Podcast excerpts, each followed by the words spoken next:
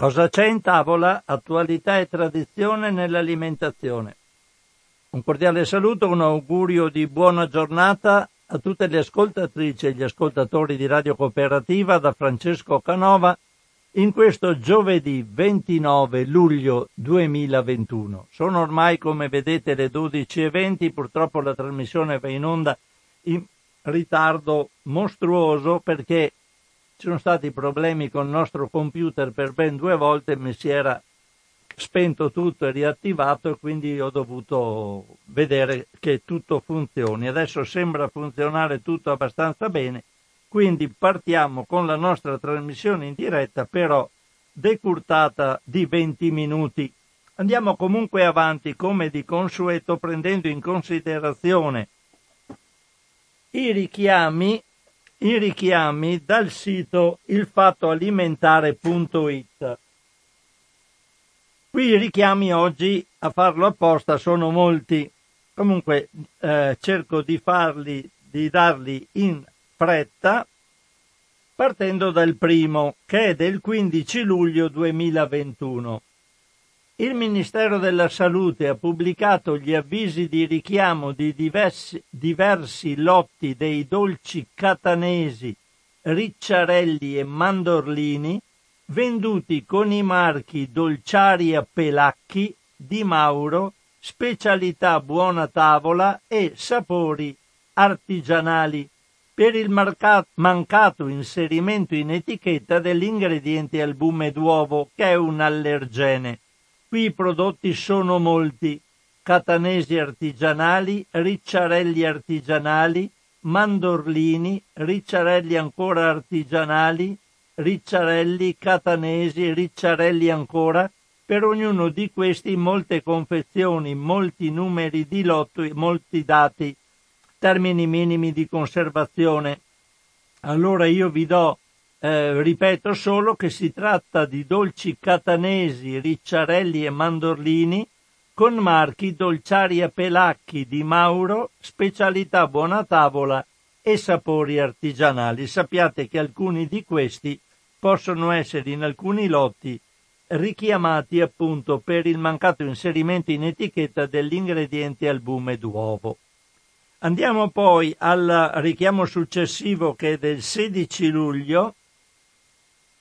Allora, nel sedici luglio ci sono richiami di semi di sesamo e code di gambero congelato.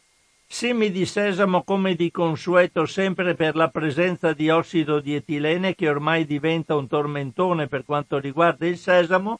Andiamo invece a vedere le code di gambero surgelato. Sempre segnalato dal Ministero, code di gambero indo-pacifico sgusciato congelato, perché è stato rietichettato con rideterminazione della scadenza a data successiva a quella originale. Qua non mi dicono però di che tipo di code di gambero si, si tratta.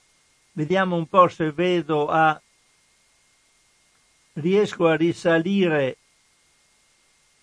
C'è solo la produzione, ma non c'è la sigla delle code di gambero. Vediamo un po'.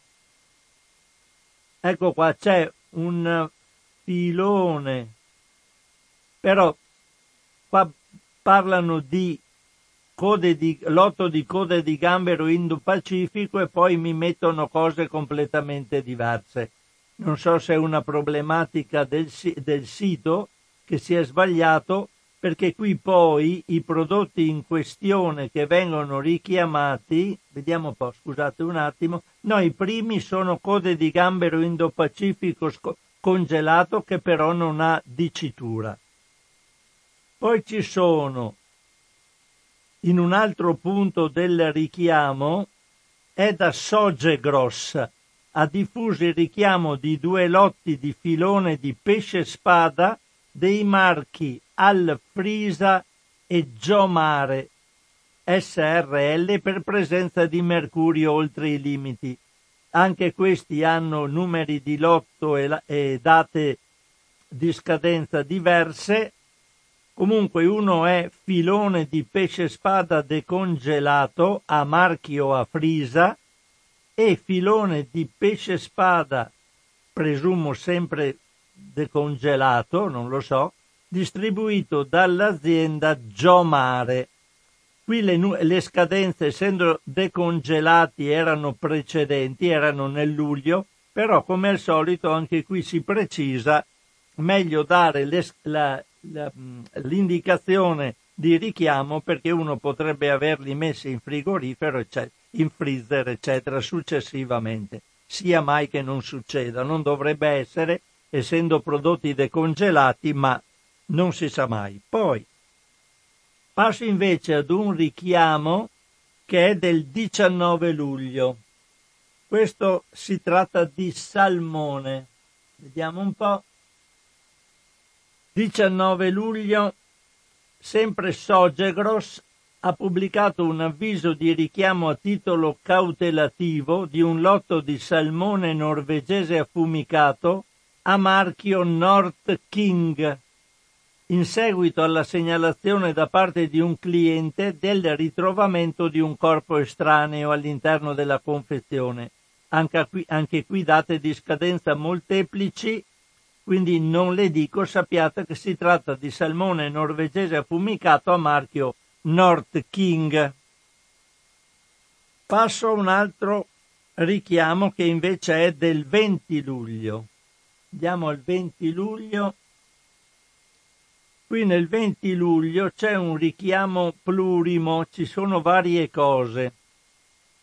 Allora ci sono da Natura sì richiami di due prodotti, gomasio biologico a marchio Sapori della Natura e cracker semi-integrali sesamo rosmarino Ecor. Anche qui ci sono problemi per il discorso dell'ossido di etilene. Vado poi ad un altro richiamo che è sempre dello stesso giorno e compreso sempre nei richiami da Natura sì. Ha pubblicato un avviso di richiamo precauzionale di un lotto di polline di fiori a marchio Fior di Loto per possibile presenza di frammenti di vetro. Questo prodotto è venduto in vasetti di vetro da centosettanta grammi, da consumarsi preferibilmente entro il dodici aprile duemilaventitré. Comunque trattasi di polline di fiori a marchio Fior di Loto, richiamo da Natura sì.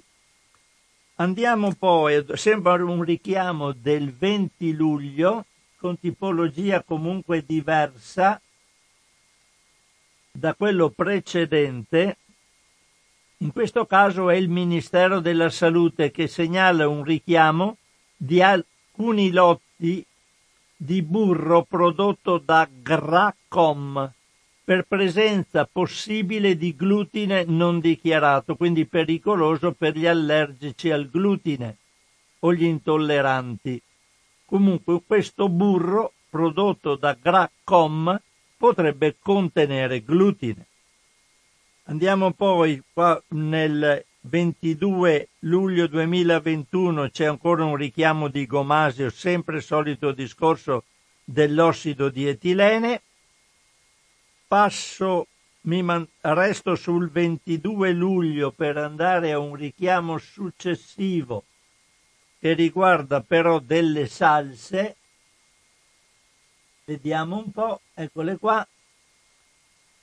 Allora, richiamate, qui c'è Ministero della Salute, ha pubblicato gli avvisi di richiamo di alcuni lotti di due condimenti per pasta, salsa al tartufo bianco Filotei Group e cacio e pepe Italiana Natura, perché nei prodotti è stato utilizzato un ingrediente burro contenente allergeni non dichiarati.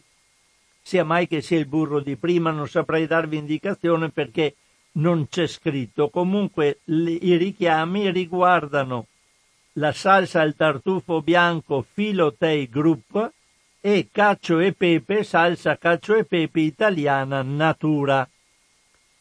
Andiamo poi a vedere delle, siamo quasi alla fine, delle fette biscottate. Qui siamo al ventisei luglio, è un richiamo che riguarda, mi pare, la Coop. Coop ha richiamato un lotto di fette biscottate senza glutine del proprio marchio Bene Sì, perché contiene anche questo ossido di etilene superiore al limite di legge in uno degli ingredienti. Non so bene cosa sia, magari sarà il sesamo o qualche altro. Poi ci sono gli ultimi due richiami, sempre uno del ventisei luglio, e questo riguarda un salame. Ministero della Salute ha diffuso il richiamo precauzionale di un lotto di salame stortina di Nonna Maria a marchio l'artigiano del salame per presenza di listeria. Questo salame è venduto in unità da trecento grammi con data di produzione trenta aprile duemilaventuno. Quindi richiamo di salame stortina di Nonna Maria a marchio l'artigiano del salame. Arriviamo finalmente all'ultimo, che riguarda una pontina, quindi una, un formaggio. Ministero della Salute ha segnalato il richiamo di un lotto di fontina D O P a marchio Pascoli Italiani di Eurospin per presenza di Escherichia Coli Stec, produttrice di tossina sciga. Prodotto interessato è in confezioni da duecentocinquanta grammi, numero di lotto C come Catania centocinquantaquattro, data di scadenza cinque agosto duemilaventuno. Fontina a marchio Pascoli Italiani di Eurospin. Fine dei richiami, fortunatamente erano moltissimi, siamo già alle dodici e trentadue. Leggo due articoli adesso abbastanza interessanti per quanto riguarda la grande distribuzione organizzata e la qualità della frutta e della verdura, che secondo i criteri della grande distribuzione organizzata viene accettata o meno per la vendita. Il leggere questo articolo poi mi collegherà a un altro articolo successivo, e li ho collegati apposta per vedere il mondo come sta girando. Allora, il primo articolo è un rapporto fatto dall'Associazione Terra, credo, del quattordici luglio duemilaventuno. Vado allora a reperirlo, vediamo un po'. È a, è, è a firma di Roberto Lapira questo articolo, e dice quanto segue. La produzione di frutta e verdura rappresenta uno dei più importanti settori dell'industria europea. Eppure la prassi di commercializzare prodotti esteticamente perfetti sta mettendo in ginocchio il settore, che non riesce più a produrli a causa dei cambiamenti climatici che ne modificano sempre più spesso forma e dimensione. Con il rapporto Siamo alla frutta, Terra denuncia l'insostenibilità dei meccanismi normativi e delle pratiche della grande distribuzione, che portano nelle nostre case prodotti sempre più standardizzati, e rivolge alle istituzioni e alla grande distribuzione organizzata la richiesta di intervenire con modifiche urgenti. La grande distribuzione organizzata, l'Unione Europea e la miopia delle istituzioni nazionali influenzano le nostre abitudini alimentari attraverso scelte di mercato e norme rigide. Mentre lo fanno, firmano la condanna a morte dell'intero comparto agricolo, già alle prese con il cambiamento climatico, causando la perdita di migliaia di ettari di terre coltivate. Si va dalla produzione di pere in Emilia-Romagna, che negli ultimi quindici anni ha visto calare le superfici di seimila ettari, alle arance di Sicilia, coltivate oggi su appena ottantaduemila ettari rispetto ai centosettemila di vent'anni fa. Poi il kiwi, la cui produzione a livello nazionale ha registrato dal duemilaquattordici al duemiladiciannove un calo di quasi centomila tonnellate a causa di una malattia che sembra propagarsi, secondo alcuni studi, proprio per l'aumento delle temperature. Come siamo arrivati a questo punto? Lo racconta il nuovo rapporto dell'associazione ambientalista Terra. Siamo alla frutta, perché un cibo bello non è sempre buono per l'ambiente e l'agricoltura. Il dossier indaga l'impatto di regole di commercializzazione e sistemi di mercato sull'agricoltura, costretta a produrre frutta sempre esteticamente perfetta per riuscire a venderla ai supermercati. Un'impresa difficile a causa della crisi climatica che rende la produzione irregolare e i prodotti meno omogenei per forma e dimensione. Siamo alla frutta accende un faro su questo fenomeno distorsivo che provoca un calo del reddito degli agricoltori. Il tutto mentre nel duemilaventuno, scusate, mentre il duemilaventuno è stato dichiarato dall'Assemblea Generale dell'ONU l'anno internazionale della frutta e della verdura, con il duplice obiettivo di aumentare la consapevolezza dei consumatori sui benefici del consumo di frutta e verdura e indirizzare la politica alla riduzione delle perdite e degli sprechi. Ciò che spesso si dimentica, tuttavia, quando si affronta il tema dello spreco, è che a varcare la soglia del nostro frigorifero e dei supermercati sono solo i frutti più belli, lucidi e rotondi. Una parte significativa dell'enorme produzione mondiale non può accedere al mercato del fresco, perché ogni frutto deve rispondere a standard di commercializzazione e a severe norme europee che non tengono conto dei tempi e della variabilità della natura e soprattutto degli effetti della crisi climatica sul comparto. Il rapporto scritto da Fabio Ciconte, direttore dell'Associazione Terra, e dal giornalista Stefano Liberti è frutto di un'inchiesta sul campo che analizza gli impatti sull'agricoltura della tendenza a commercializzare prodotti esteticamente perfetti, selezionati geneticamente, coltivati, raccolti, passati al vaglio delle macchine calibratrici. Lo fa soffermandosi su quattro frutti simbolo della crisi che sta vivendo il comparto in Italia: le pere, le arance, i kiwi e le mele. Attraverso un'analisi comparativa di queste filiere, Siamo alla frutta fa emergere le principali problematiche e indica alcune proposte politiche a tutti gli attori coinvolti. In Italia nell'ultimo anno il valore della produzione ortofrutticola è stato pari a undici virgola quattro miliardi di euro, il ventitré virgola due per cento del totale della ricchezza generata dall'intero settore primario, quasi la metà grazie alla produzione di frutta. Dietro questi numeri, si legge nel rapporto, si nascondono sforzi e criticità che anno dopo anno stanno mettendo in crisi la produzione agricola. Crollo dei redditi e delle superfici coltivate, crescita del potere della grande distribuzione organizzata e i cambiamenti climatici.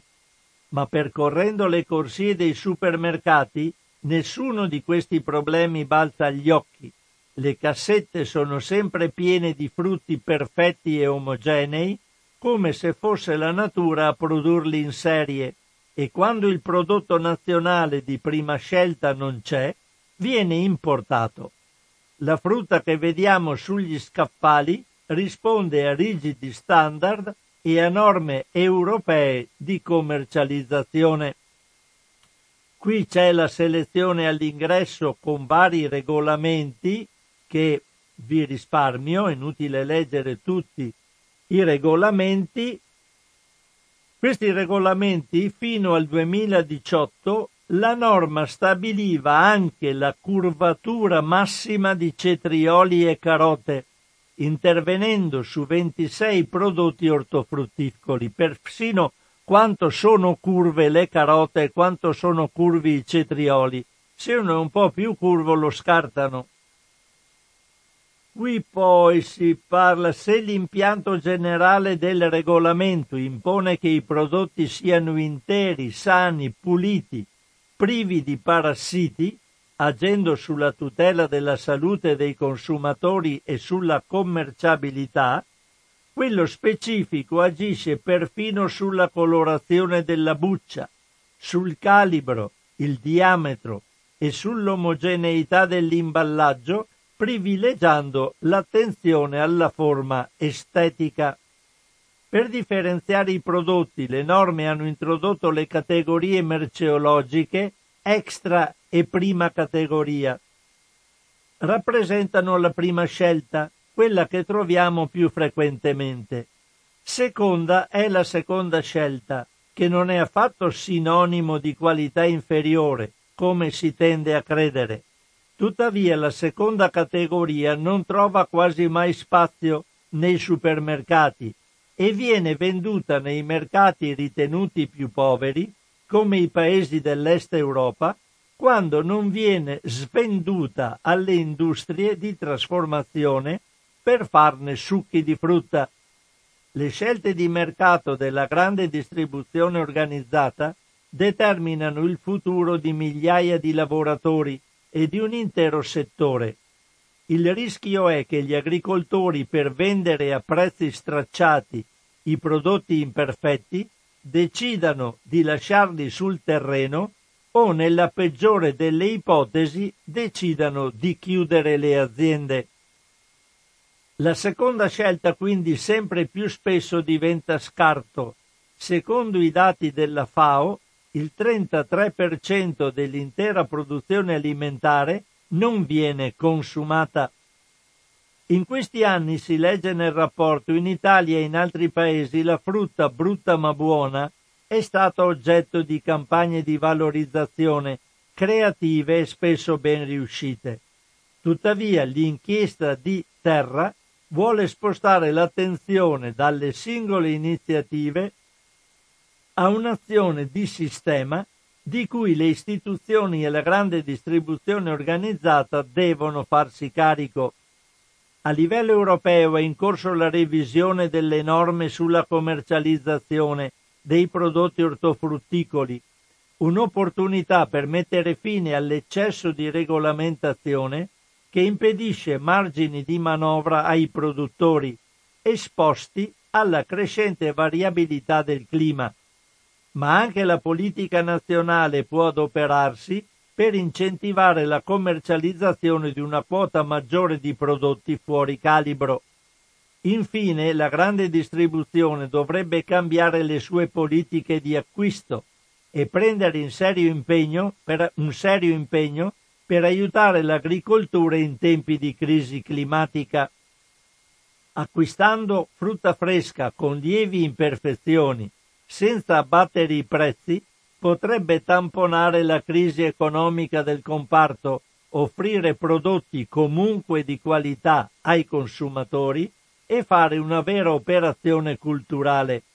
Tuttavia oggi, a dispetto delle apparenti buone intenzioni elencate nella strategia Farm to Fork, sapete, quella dal campo al piatto, l'estetica e l'apparenza dei prodotti freschi, in particolare per la frutta, sono ancora gli unici criteri con cui viene commercializzato un prodotto.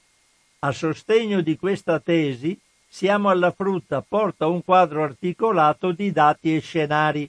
Qui appunto parla poi nello specifico nell'articolo del, dei quattro tipi di frutta, eh, pere, kiwi, arance e mele. Io le salto tutte, altrimenti parliamo solo di questo. parliamo delle mere, eccetera, e qui c'è, ci si ferma. Si dice, parlando delle mele, dice che il grosso problema è, per esempio, che i produttori non si associano gli uni con gli altri. Ognuno cerca di trattare con la grande distribuzione organizzata da solo e quindi in condizioni di assoluto svantaggio. Eh, poi dice che per quanto riguarda le mele, per esempio, ad ospitare la filiera, dice, a differenza delle altre filiere, quella delle mele sembra l'unica che negli anni si è riuscita a resistere alle oscillazioni della produzione e a stabilire un rapporto più equo con la grande distribuzione organizzata. Ad ospitare la filiera è il nord-est, con il Trentino Alto Adige, che vanta il cinquanta per cento della superficie coltivata e il sessantotto per cento della produzione.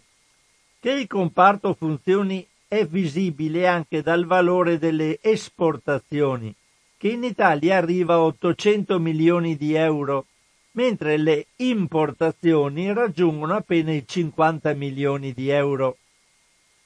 La peculiarità che caratterizza la produzione di mele è senza dubbio la capacità aggregativa che garantisce ai produttori di stabilire il prezzo insieme alla grande distribuzione in un negoziato paritario. La massima espressione di questo aspetto si trova nel consorzio Melinda. Con le sue sedici cooperative, Melinda gestisce l'intera commercializzazione dei prodotti affiliati. La conservazione dei prodotti fino a quattordici mesi è garantita dalle celle ipogee, dei veri frigoriferi naturali scavati nelle cavità della roccia dolomia, e grazie al marchio i produttori riescono a negoziare con la grande distribuzione organizzata da una posizione di forza, una posizione che si è rivelata utile al punto da convincere i distributori ad accettare mele di seconda e di terza categoria, danneggiate dalla grandine e di piccolo calibro. È l'esempio di Mela Sì, la gemella difettosa di Melinda, che presenta difetti estetici e che, nonostante questo, è riuscita ad arrivare nelle corsie dei supermercati. Come vedete, potere contrattuale, aggregandosi bisogna arrivarci, se no si muore. Ho chiuso con questo argomento sulle frutta, sulla frutta particolarmente calibrata, eccetera, per arrivare ad un articolo che mi ha lasciato di stucco. È del ventidue luglio duemilaventuno. Vado subito a prenderlo ed è a firma della redazione del Fatto Alimentare. Mentre Pecetto, paesino in provincia di Torino, guadagna un posto nel Guinness dei primati per una ciliegia dal peso record di trentatré grammi, in Giappone una confezione composta da quindici ciliegie di prima qualità è stata venduta all'asta al prezzo di quattrocentocinquantamila yen, pari a circa tremilaquattrocento euro. duecentotrenta euro a ciliegia. Il frutto della varietà più ricercata, conosciuta per il sapore dolce e la gradevolezza, ha una larghezza minima di trentuno millimetri ed è venduta con il nome di Aomori Heartbeat, i battiti del cuore di Aomori. L'attenzione su questo tipo di prodotti è aumentata nel duemilaventuno e le richieste da parte del mercato sono sempre più numerose.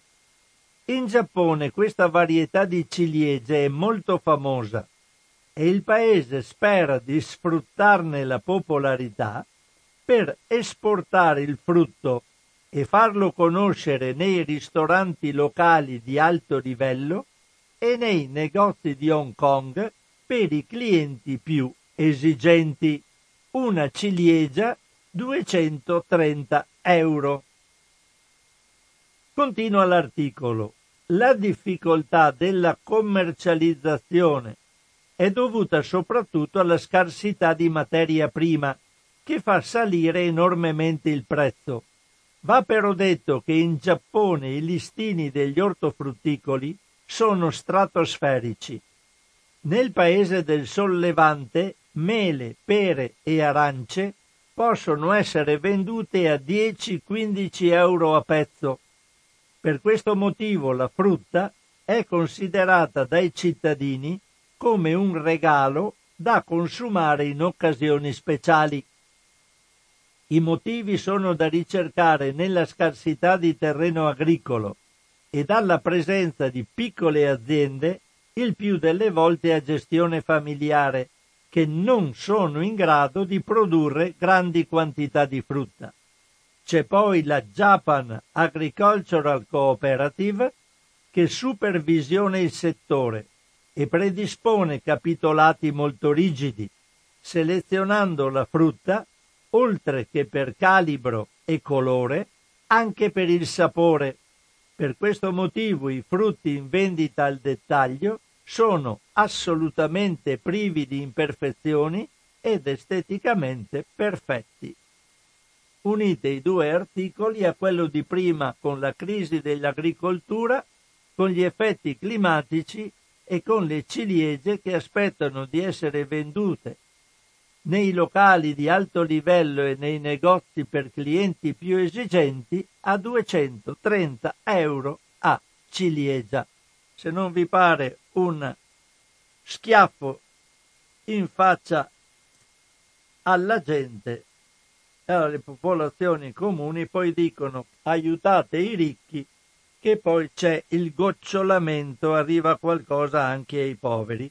Sputeranno il nocciolo della ciliegia a duecentotrenta euro, qualche poveraccio se lo sgranocchierà.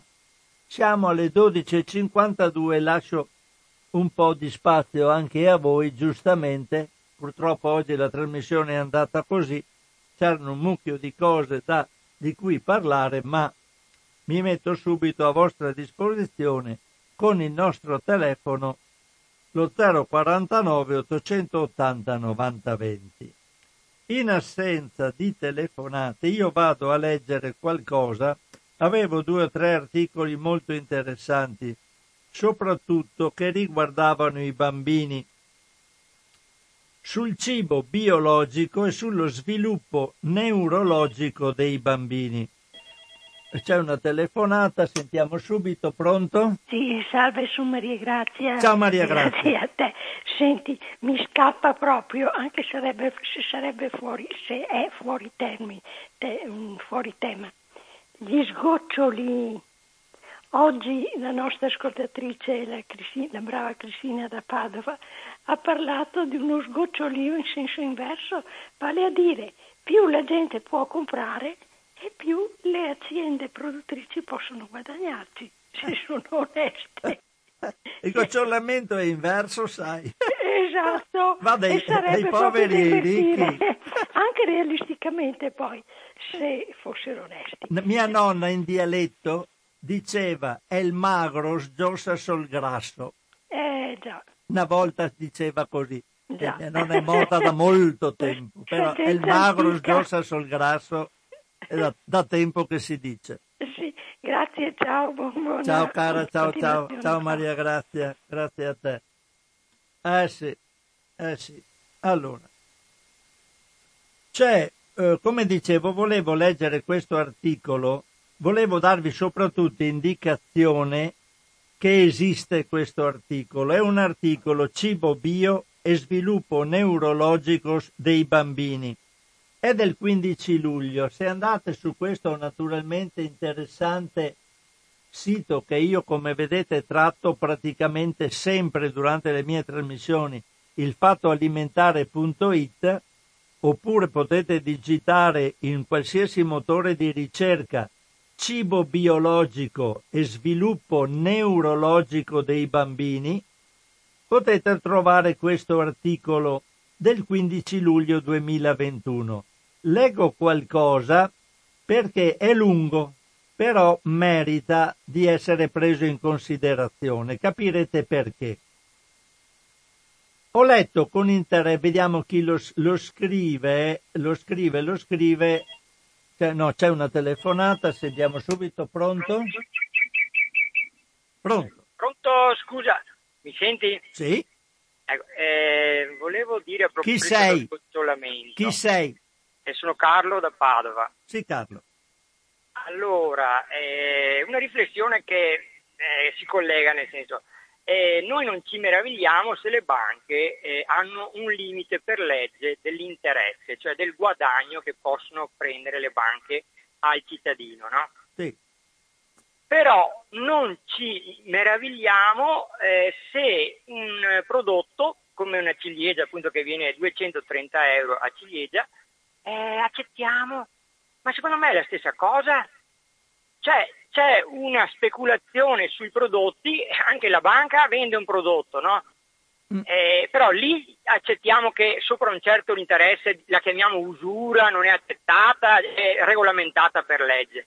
Mentre se una casa costa, eh, capito, trecentomila euro mentre ne vale duecentocinquanta, duecentodieci, non ci meravigliamo, anzi diciamo, ah, ha fatto bene, ha fatto un bel guadagno. Cioè, eh, in tutte le cose, capito? Eh, c'è questa cosa, eh, fino alla ciliegia che costa duecentotrenta euro a ciliegia, non ci meravigliamo, va tutto bene. Sì, e invece vedi, questo vedi, qui Carlo, crea, eh... siccome siamo tutti collegati, sì, crea la famosa eh, crisi eh, economica, capito come? Cioè, eh, i ricchi si arricchiscono sempre di più e i poveri, eh, lo stipendio non basta più per comprare le cose necessarie per la vita. Perché? Perché tutte costano... un euro quando invece potrebbe costare sessanta settanta. Perché? Perché c'è una speculazione nascosta anche nei piccoli prodotti, capito com'è? E questo è il discorso. Faccio un esempio ultimo. Fabio Fazio, quando è stato criticato perché voleva e vuole per un anno di, di sue trasmissioni, che tempo che fa, due milioni ottocentomila euro, no? All'anno. Per mm. quattro anni ha fatto un, un, un undici milioni per quattro anni.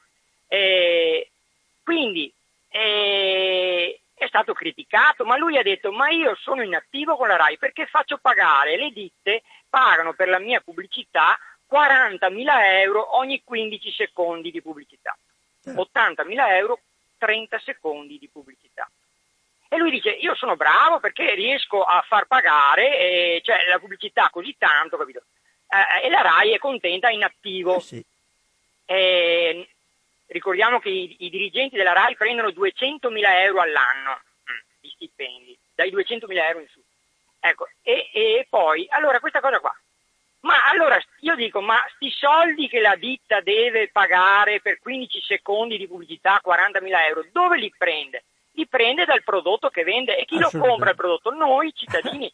Quando compriamo il prodotto, invece di pagarlo eh, sessanta settanta centesimi, diciamo un pacco di pasta, che ne so, e lo paghiamo un euro, capito? Faccio un esempio per dire, e cos'è un euro? Non è la fine del mondo un euro, però un po' qua, un po' là, hai capito? Compri un computer, ci dai i soldi, duecentocinquanta, trecento euro, cinquecento euro, poi Bill Gates alla fine di Windows ne guadagna otto miliardi di utile netto all'anno, dai sei agli otto miliardi di utile netto, capito? All'anno, cioè va tutto bene, va tutto bene, mentre se Bill Gates si accontentasse di un miliardo all'anno, eh, il computer ti costerebbe cinquanta euro in meno, cento euro in meno, capito com'è? E ti resterebbero in tasca. Se Fabio Fazio, la pubblicità della ditta costasse eh, eh, diecimila euro invece che quaranta, Fabio Fazio prenderebbe cinquecentomila, un milione di euro all'anno, gli basterebbero lo stesso, ma a te resterebbero in tasca un po' di soldini quando compri i prodotti della ditta, capito? E, e quindi alla fine noi avremmo uno stipendio più alto perché ci resterebbero in tasca trecento euro, faccio per dire, per esempio. Certo, capito. Questi trecento euro noi li usiamo perché eh, li vogliamo eh, goderci la vita, ma facciamo più eh, turismo, più cultura, più eh, artigianato, compriamo no, prodotti e facciamo lavorare le piccole imprese, gli artigiani, il turismo. Gli artigiani assumono personale, quindi meno disoccupazione, zero disoccupazione, stiamo tutti bene, siamo tutti contenti grazie a una equa e solidale eh, distribuzione degli utili. Il problema, che secondo me non si parla abbastanza, è questo, il guadagno esagerato anche nelle piccole cose, sommato procura che i miliardari diventano sempre più miliardari e i, la classe media sempre più povera.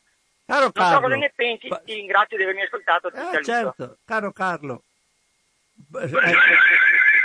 No, c'è qualcosa. Sì, caro Carlo, va benissimo il tuo discorso. È che quando la gente va a votare, vota le persone che sono d'accordo con i ricchi. Siamo noi che andiamo a votare, che poi, come dice Draghi, voi votate chi volete, tanto l'economia va col pilota automatico, voi votate chi volete, prima, prima o dopo li leviamo di mezzo, ma l'economia va sempre col pilota automatico, sempre nello stesso senso. Però, almeno, durante, quando abbiamo quella penna in mano, cerchiamo di sfruttarla sta roba. Ma se la gente è felicissima di votare gruppi politici che sono d'accordo con date sempre di più ai ricchi, che prima o poi ve ne capita qualcosa come vantaggio, e i ricchi si compreranno le ciliegie a cinquecento euro l'una. È chiaro? Cioè non possiamo mica andare a calmierare il mercato della ciliegia impedendo a quello che vende le ciliegie di fissare il prezzo quando trova quelli che stanno... Avete visto che c'è il mercato in sviluppo, c'è sempre di più, c'è sempre più richiesta, vuol dire che ci sono sempre più ricchi che comprano le ciliegie a duecentotrenta euro l'una. Sta a noi cercare di fermare ste robe o no? Vabbè, lasciamo perdere. Vado avanti con questo articolo perché qualcosa volevo leggervi su questa ricerca. Eh, volevo dire sul cibo biologico e sviluppo neurologico dei bambini. Allora, ho letto con interesse l'articolo sul cibo biologico, intelligenza e dieta biologica. Uno studio mette in correlazione la dieta, gli inquinanti e lo sviluppo. Se ricordate l'ho letto quindici giorni fa. Ai ricercatori è risultata evidente la correlazione tra la buona qualità della dieta con prodotti biologici o poco processati e sviluppo neurologico dei bambini, con tutto ciò che significa in termini di ragionamento, concentrazione e memoria della prossima generazione. Sì, scusate, ho chiuso il telefono, ma questo articolo lo devo leggere perché nonostante ci siano interventi interessanti da parte vostra, però mi interessa porre all'attenzione sta roba. Si tratta di risultati che dovrebbero indurre qualche riflessione. Intanto confermano come gli obiettivi indicati dalla strategia Farm to Fork della Commissione europea, tagliare entro il duemilatrenta almeno di metà i pesticidi agricoli, il dilavamento di fertilizzanti e gli antibiotici ad uso zootecnico, portando per di più almeno il venticinque per, al venticinque per cento le superfici agricole europee condotte con metodo biologico, non siano una velleità buona per tacitare Greta, ma una scelta politica ormai del tutto ineludibile, non solo per la salute delle acque e dell'ambiente, ma anche per i prossimi cittadini europei. Questi obiettivi evidenziano l'esigenza di una nuova visione della sicurezza alimentare, che non si curi solo dei rischi acuti, quelli che danno il via agli allerta e ai richiami dei prodotti, ma anche di quelli a lungo termine o cronici, per i quali non sono assolutamente previsti né allerta né richiami. Dovrebbero esserlo invece, a meno che non si voglia considerare accettabile che al peggioramento delle condizioni ambientali e alla perdita di biodiversità si aggiunga la prospettiva di una generazione meno intelligente di quella che l'ha preceduta, che è già tutto dire. La netta evidenza che dal processo produttivo deriva cibo che mette a rischio la salute e lo sviluppo neurologico dei bambini seppellisce senza appello il paradigma che sia necessario ridurre con tutti i mezzi i costi di produzione per poter garantire cibo alla portata di tutti. I risultati dello studio dovrebbero infine suscitare riflessioni sulla differenza che corre tra prezzo e valore delle produzioni alimentari. Un prodotto che costa poco ma fa male alla salute e all'ambiente sarà anche economico, ma non è per niente vantaggioso. La ricerca citata non è rivoluzionaria, ma si inserisce in un nutrito elenco che ormai da qualche anno ammonisce sugli effetti dei pesticidi sullo sviluppo neurologico e altri aspetti della salute. Segnalo agli interessati qualche altra ricerca, le cui conclusioni sono allineate con quelle citate dall'articolo precedente. Qui ci sono, per quello leggo questo articolo, ci sono, vediamo quanti sono. Uno, oh, scusate un attimo che li conto, uno, due, tre, quattro, cinque, sei, sette, otto, nove, dieci, undici, dodici, tredici, tredici articoli in inglese, sono tredici pubblicazioni che vengono eh, proposte da Roberto Pinton su eh, che riguardano appunto gli aspetti legati a quanto stiamo trattando. Vi leggo in sintesi che cosa si dice all'interno delle varie pubblicazioni. Sono in inglese, presumo, quindi però possono essere tradotti, ma non so se c'è la traduzione in italiano. Una prima dice: riportiamo l'evidenza di deficit nell'indice della memoria di lavoro e nel quoziente di intelligenza su larga scala in funzione all'esposizione prenatale a clorpirifos a sette anni di età. Questi risultati sono importanti alla luce dell'uso diffuso e continuato dell'insetticida negli ambienti agricoli e delle possibili implicazioni educative di questi deficit cognitivi precoci a lungo termine. Il secondo articolo dice, in sintesi, le concentrazioni urinarie di alchilfosfati, i biomarcatori di esposizione agli insetticidi organofosfati, misurate durante la gravidanza, presentavano una curva simile ai punteggi cognitivi misurati su una coorte di oltre trecento bambini a sei mesi, un anno, due anni, tre anni e mezzo e cinque anni di età. Quindi hanno misurato le concentrazioni urinarie dei marcatori di organofosfati nelle madri durante la gravidanza e poi fatto le misurazioni dei bambini che sono nati in queste classi di età. A sette anni di età sono stati somministrati ai bambini i test ufficiali per la valutazione dell'intelligenza. Le concentrazioni di alchilfosfati della mamma sono risultate associate a punteggi più bassi per memoria di lavoro, velocità di elaborazione, comprensione verbale, ragionamento percettivo e quoziente di intelligenza totale.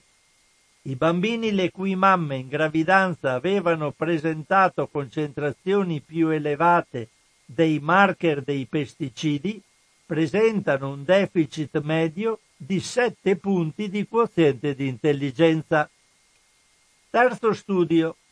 I risultati dello studio supportano l'ipotesi che l'esposizione a insetticidi organofosfati a livelli comuni tra i bambini statunitensi possono contribuire alla prevalenza del disturbo da deficit di attenzione e da iperattività.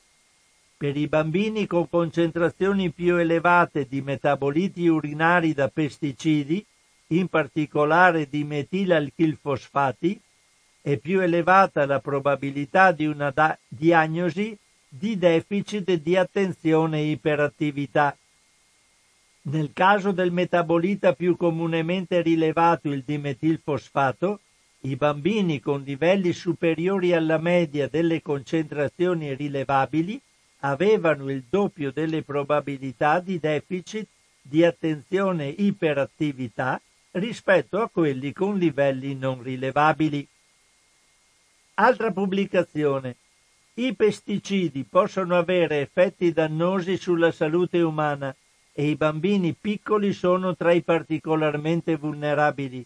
Ricerche recenti suggeriscono che anche bassi livelli di esposizione ai pesticidi possono influenzare lo sviluppo neurologico e comportamentale dei bambini.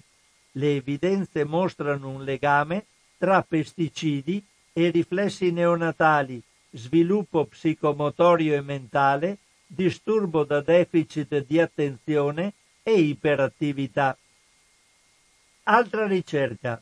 Rispetto a quelli con livelli più bassi di esposizione, bambini più esposti al clorpirifos hanno ottenuto in media sei virgola cinque punti in meno nel Bailey Psychomotor Development Index e tre virgola tre punti in meno nel Bailey Mental Development Index a tre anni di età. I bambini più esposti avevano anche una probabilità significativamente maggiore di sperimentare ritardi nell'indice di sviluppo psicomotorio e nell'indice di sviluppo mentale, problemi di attenzione, problemi di deficit di attenzione e iperattività e disturbi pervasivi dello sviluppo a tre anni di età. Altra pubblicazione. I risultati supportano l'idea che l'esposizione prenatale ai pesticidi a livelli che non producono effetti negativi per la salute della madre, può causare effetti negativi duraturi sullo sviluppo cerebrale nei bambini. L'esposizione ai pesticidi può contribuire a quella che gli autori definiscono una pandemia silenziosa di neurotossicità dello sviluppo. Altra pubblicazione. Le strategie dietetiche per ridurre l'esposizione a composti tossici, per i quali sono superati gli indicatori per cancro e altre patologie, variano in base alla sostanza. Le strategie comprendono il consumo di prodotti lattiero-caseari biologici e una serie di prodotti ortofrutticoli biologici per ridurre l'assunzione di pesticidi, un minore consumo di alimenti di origine animale per ridurre l'assunzione di inquinanti organici persistenti e di metalli pesanti e una riduzione di patatine e altri alimenti trasformati a base di carboidrati per ridurre l'assunzione di acrilammide. Altra pubblicazione. I risultati dello studio supportano l'ipotesi che l'esposizione ai pesticidi durante la gravidanza possa essere coinvolta nell'eziologia della leucemia acuta nei bambini in, con anni con inf, eh, con, eh, che abbiano un'età inferiore ai due anni. Altra ricerca. Nello studio si è sostituita per cinque giorni consecutivi la maggior parte degli alimenti convenzionali assunti dai bambini con alimenti biologici, per poi procedere all'analisi delle urine. I metaboliti specifici degli insetticidi Malathion e clorpirifos sono scesi sotto il livello di rilevabilità immediatamente dopo l'introduzione di diete biologiche e sono rimasti non rilevabili fino a quando non sono state reintrodotte le diete convenzionali. Scrivono i ricercatori: in conclusione, siamo stati in grado di dimostrare che una dieta biologica fornisce un effetto protettivo drammatico e immediato contro le esposizioni ai pesticidi organofosforici di comune utilizzo nella produzione agricola. Altra ricerca: i risultati dello studio dimostrano che l'assunzione alimentare di pesticidi organofosfati rappresenta la principale fonte di esposizione nei bambini e che sostituendo frutta e verdura fresca convenzionale con quella biologica, le concentrazioni mediane dei metaboliti urinari non sono più rilevabili o sono vicine al livello di non rilevabilità dopo cinque giorni, indipendentemente dalla stagione. Altra ricerca: una dieta biologica è significativamente associata nei bambini a ridotte concentrazioni urinarie di metaboliti non specifici, di insetticidi organofosfati e dell'erbicida due quattro D. Altra ricerca: una dieta biologica è associata a livelli urinari significativamente ridotti di glifosato e del suo metabolita M P A. La riduzione dei livelli delle due sostanze è rapida, con la non rilevabilità entro tre giorni. Lo studio conferma che la dieta è una fonte primaria di esposizione a glifosato e che il passaggio a una dieta biologica è un modo efficace per ridurre il carico corporeo di glifosato e del suo principale metabolita. Questa ricerca si aggiunge a un corpus crescente di letteratura che indica che una dieta biologica può ridurre l'esposizione a una serie di pesticidi nei bambini e negli adulti. Ancora una ricerca, ed è l'ultima: il lavoro indica che il consumo di frutta, verdura e succhi biologici può ridurre i livelli di esposizione ai pesticidi dei bambini da sopra a sotto i valori di riferimento indicati dalla United States Environmental Protection Agency, spostando in tal modo le esposizioni da una gamma di rischi indeterminati a trascurabili. Scrivono gli autori, il consumo di prodotti biologici sembra fornire ai genitori un modo relativamente semplice per ridurre l'esposizione dei loro figli ai pesticidi organofosfati.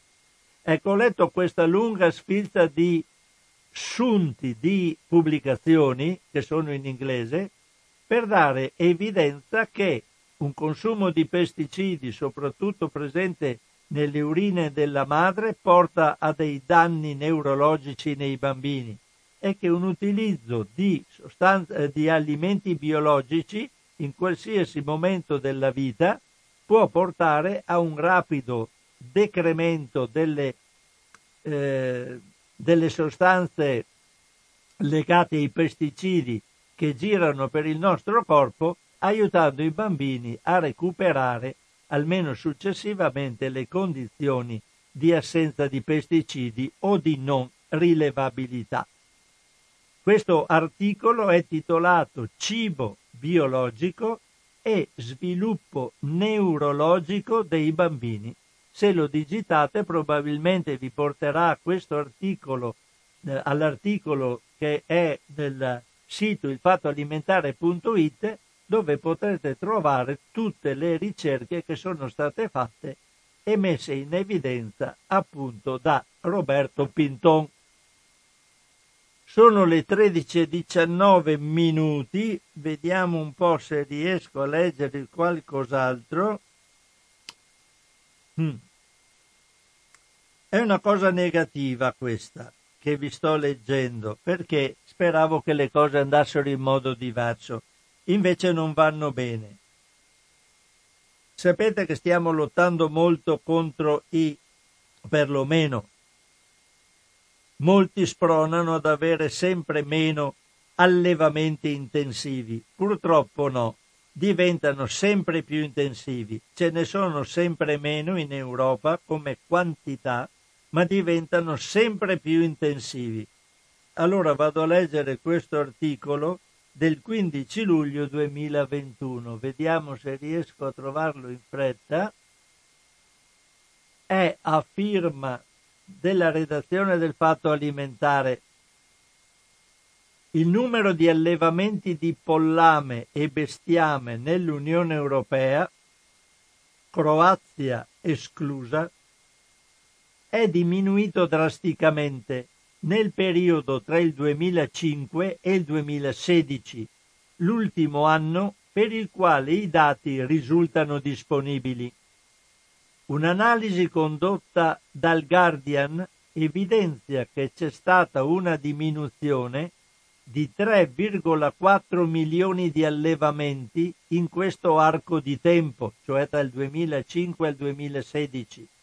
Se si prendono invece in considerazione tutti i tipi di aziende agricole, il calo è stato nel complesso di quattro virgola due milioni di unità produttive perdute.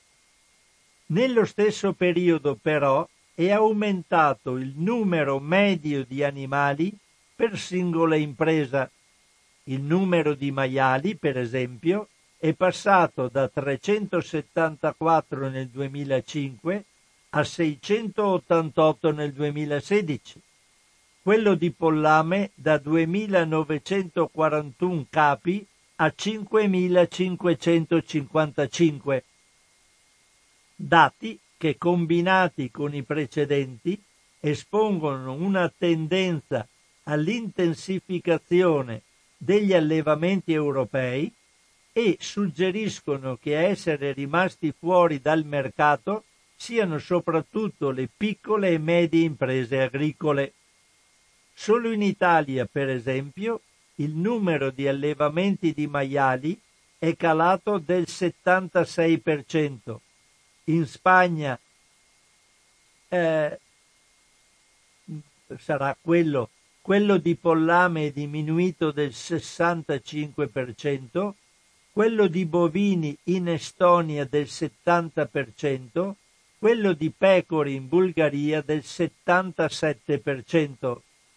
Nel complesso Francia, Germania e Paesi Bassi hanno perso più di un terzo delle imprese agricole presenti sul territorio.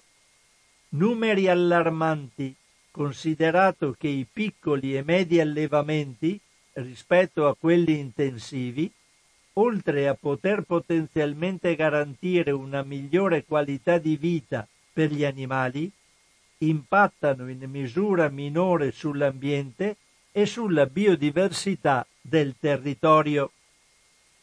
L'intensificazione dell'agricoltura nell'Unione Europea, per esempio, è andata di pari passo con una drastica diminuzione di uccelli e insetti nelle aree agricole. Secondo il Guardian, il Guardian, complice di questo processo è stata la politica agricola europea, il cosiddetto P A C. A beneficiare dei contributi erogati sarebbero state infatti le imprese agricole più grandi. Si stima che circa l'ottanta per cento dei quaranta miliardi messi a disposizione dall'Unione Europea siano attualmente diretti solamente al venti per cento dei produttori. Questo processo coinvolge i primi Stati membri da decenni e ha interessato in particolare i paesi dell'Est Europa in seguito alla loro entrata nell'Unione. Dal duemilacinque la Bulgaria ha perso il settantadue per cento degli allevamenti, l'Ungheria il quarantotto per cento, la Polonia il cinquantaquattro per cento, la Slovacchia il settantadue per cento. Janusz Wojciechowski, commissario europeo per l'agricoltura, aveva dichiarato al Guardian che in vista dell'approvazione della futura politica agricola comune europea, appunto il P A C, un piano che regola lo stanziamento di circa un terzo del bilancio dell'Unione Europea e che sarà in vigore dal duemilaventitré fino al duemilaventisette, l'intenzione era quella di tornare a sostenere maggiormente le piccole e medie aziende agricole all'interno di una direzione generale che idealmente dovrebbe rendere l'agricoltura e l'allevamento europeo più sostenibili.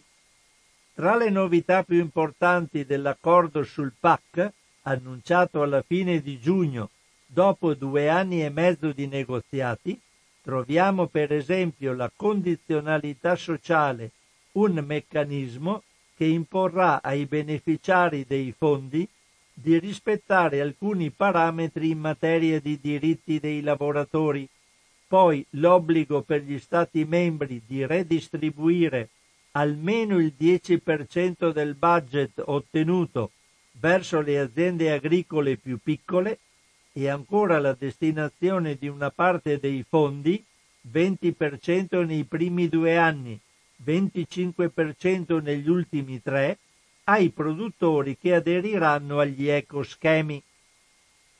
L'accordo è stato però criticato sia dai Verdi che da, verse, da diverse associazioni ambientaliste, le quali ritenevano necessarie riforme più ambiziose in termini di transizione verso pratiche più sostenibili e di allineamento con il Green Deal europeo.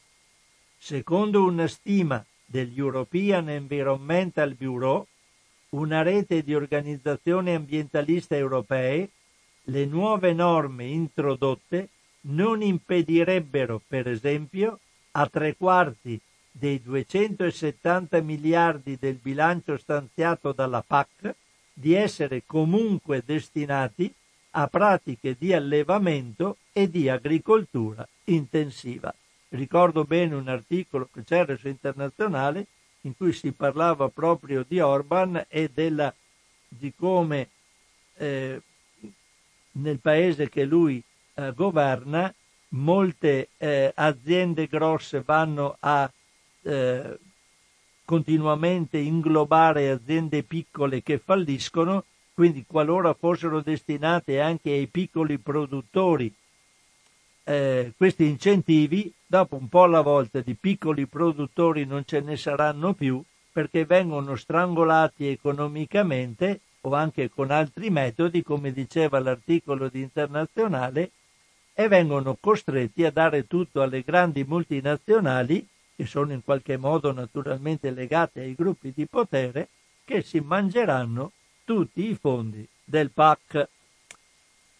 Brutta considerazione finale di questa trasmissione che finisce adesso alle tredici e ventisette minuti. Vi saluto tutti, vi do appuntamento in una prossima occasione per quanto riguarda cosa c'è in tavola tra una quindicina di giorni, spero in diretta. Per quanto riguarda me, spero di essere qua ancora sabato perché penso che ci saranno avvicendamenti con le letture dei giornali, quindi ci diamo un po' il cambio e quindi ci sentiremo presto. Vi saluto tutti, mi scuso per la qualità della trasmissione che ha avuto quei venti minuti iniziali di eh, disagio, proprio perché il nostro computer ha fatto le bizze e si è spento per ben due volte. Speriamo che questo non capiti più, ci mette anche tanto poi quando si spegne a riaccendersi perché ha la sua età e il suo continuo funzionamento a ventiquattro ore su ventiquattro non depone bene per la sua sopravvivenza in piena forma per quanto riguarda i computer. Un caro saluto a tutti, guardate la trasmissione di oggi, la trovate, come dico di consueto, la trovate sul sito w w w punto radio cooperativa punto org nel settore dell'archivio, dal quale potrete andare nella sottocartella in tavola, trovate la trasmissione, potrete risentirlo, scaricarla come meglio credete.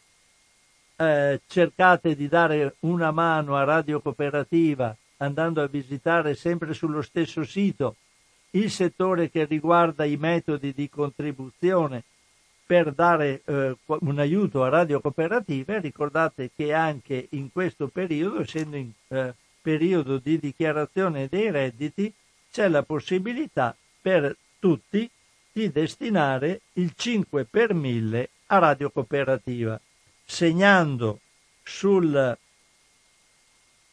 sul certificato della dichiarazione dei redditi nella casella sostegno del volontariato il numero di codice fiscale dell'Associazione Amici di Radio Cooperativa, che ci permette di adire a questo, a questo importante eh, contributo.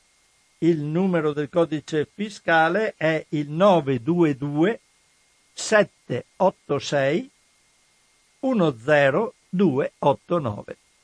Quindi per dare cinque per mille non vi costa nulla, quindi non, non avete neanche un decremento delle vostre sostanze. Per dare il cinque per mille a Radio Cooperativa segnate sulla casella sostegno del volontariato nove due due sette otto sei uno zero due otto nove. Ci date un grosso aiuto. Un caro saluto a tutti e una risentirci a presto da Francesco Canova.